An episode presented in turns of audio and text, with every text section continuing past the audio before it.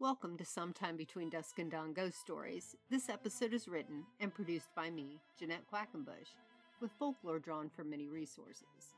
There's more than just this podcast. You can buy my book series on Amazon and in local bookstores, including this little bit of lore that comes from my book, Ghost Stories and Folk Tales of New Orleans. Today's story is a legend of Pirate Alley, Reginald Hicks. Many, many years ago, a beautiful French Creole girl and a young pirate fell madly and deeply in love. What could possibly go wrong with that situation? Obviously, something, because nowadays one returns to lament the other's death. In the late 1700s, a young boy was crossing the Atlantic on a ship with his family and was ambushed by pirates, none other than Jean Lafitte's clan.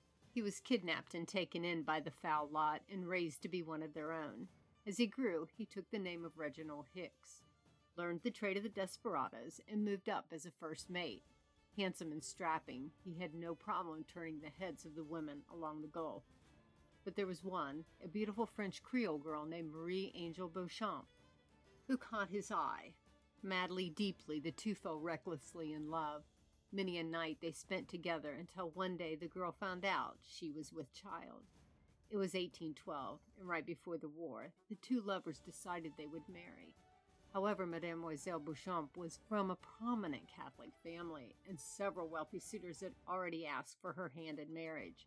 A ne'er do well pirate was certainly not a proper match for this well bred young lady. Both knew her parents would never approve, but they wanted to get married before Reginald had to return to his ship in a few days. Reginald Hicks thought about finding a priest who would wed them.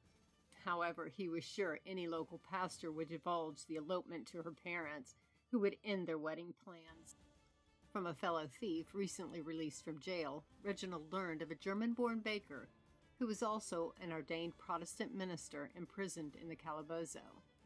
He bribed the guard to allow the clergyman to come as far as the old iron gate facing Orleans Alley, and with the minister on one side and the young couple on the other, the two were officially married. A little after the baby was born, Marie and the child disappeared. Most believe she drowned when a hurricane struck the city.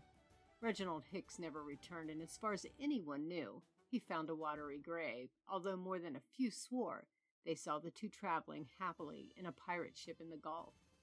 Others would tell a different story that she died and he lived. Every year around the time of the wedding, ghostly form hovers near the old wrought iron gate along Orleans Alley now called Pirate Alley, a lonely Reginald Hicks returning to find his long lost love.